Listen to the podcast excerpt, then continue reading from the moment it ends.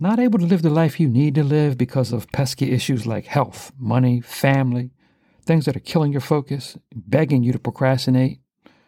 Or you're a helping professional in the medical, social, or correctional system dealing with people you know have potential, but you just can't seem to reach them. Or maybe you have entrepreneurial aspirations, but can't seem to maintain the drive and the direction to make it happen. I'm Rich Jones, an RN, a certified life coach and health coach.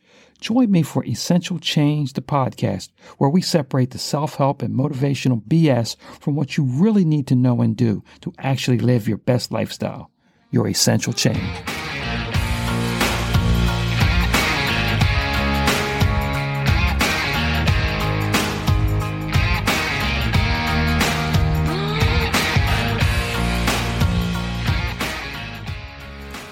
Auld Lang Syne.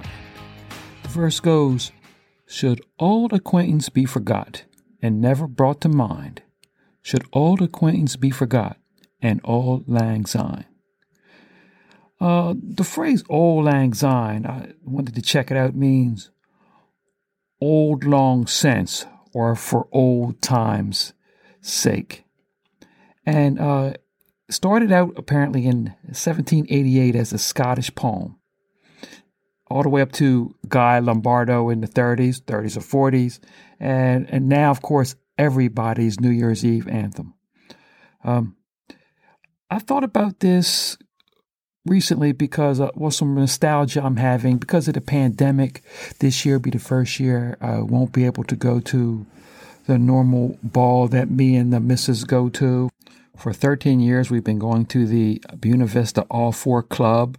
Uh, dressing up, having dinner, dancing, meeting with old friends, old, by the way, old yearly friends, a group of people that we only see once a year. So each and every time we get together on that New Year's Eve is special.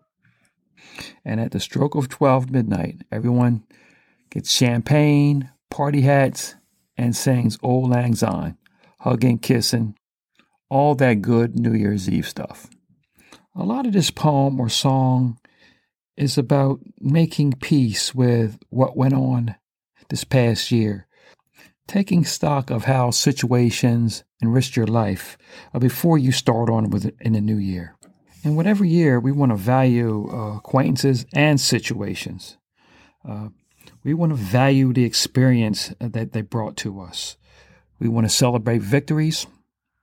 We want to acknowledge mistakes and, and understanding that even with mistakes, uh, they bring us a life experience that is very valuable.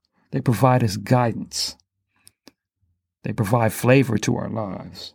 And they give us opportunities to learn. So, with all acquaintances and situations never brought to mind, should old acquaintance be forgot in auld lang syne? On a hopefully productive Monday, I thank you for being with me. On Wednesday, we're going to talk about how we're going to look forward to the year 221. This has been a sort of a hectic year, for some a nasty year, and we'll take a real quick peek at how we're going to approach this year. And on Friday, on New Year's Day, we're basically going to blow the starting whistle on a new year. Uh, this is Richard Jones for Essential Change, the podcast. Please remember to go to secondstarts.com. That's number two, N D S T A R T S.com for custom planning, action, and strict accountability programs. You can go on the site, get on our calendar, and talk about your situation and what we can do to help you, or if you are a helping professional, what we can do to help you help somebody. So, in parting, I want to remind you to help someone get better, stay better, and be better.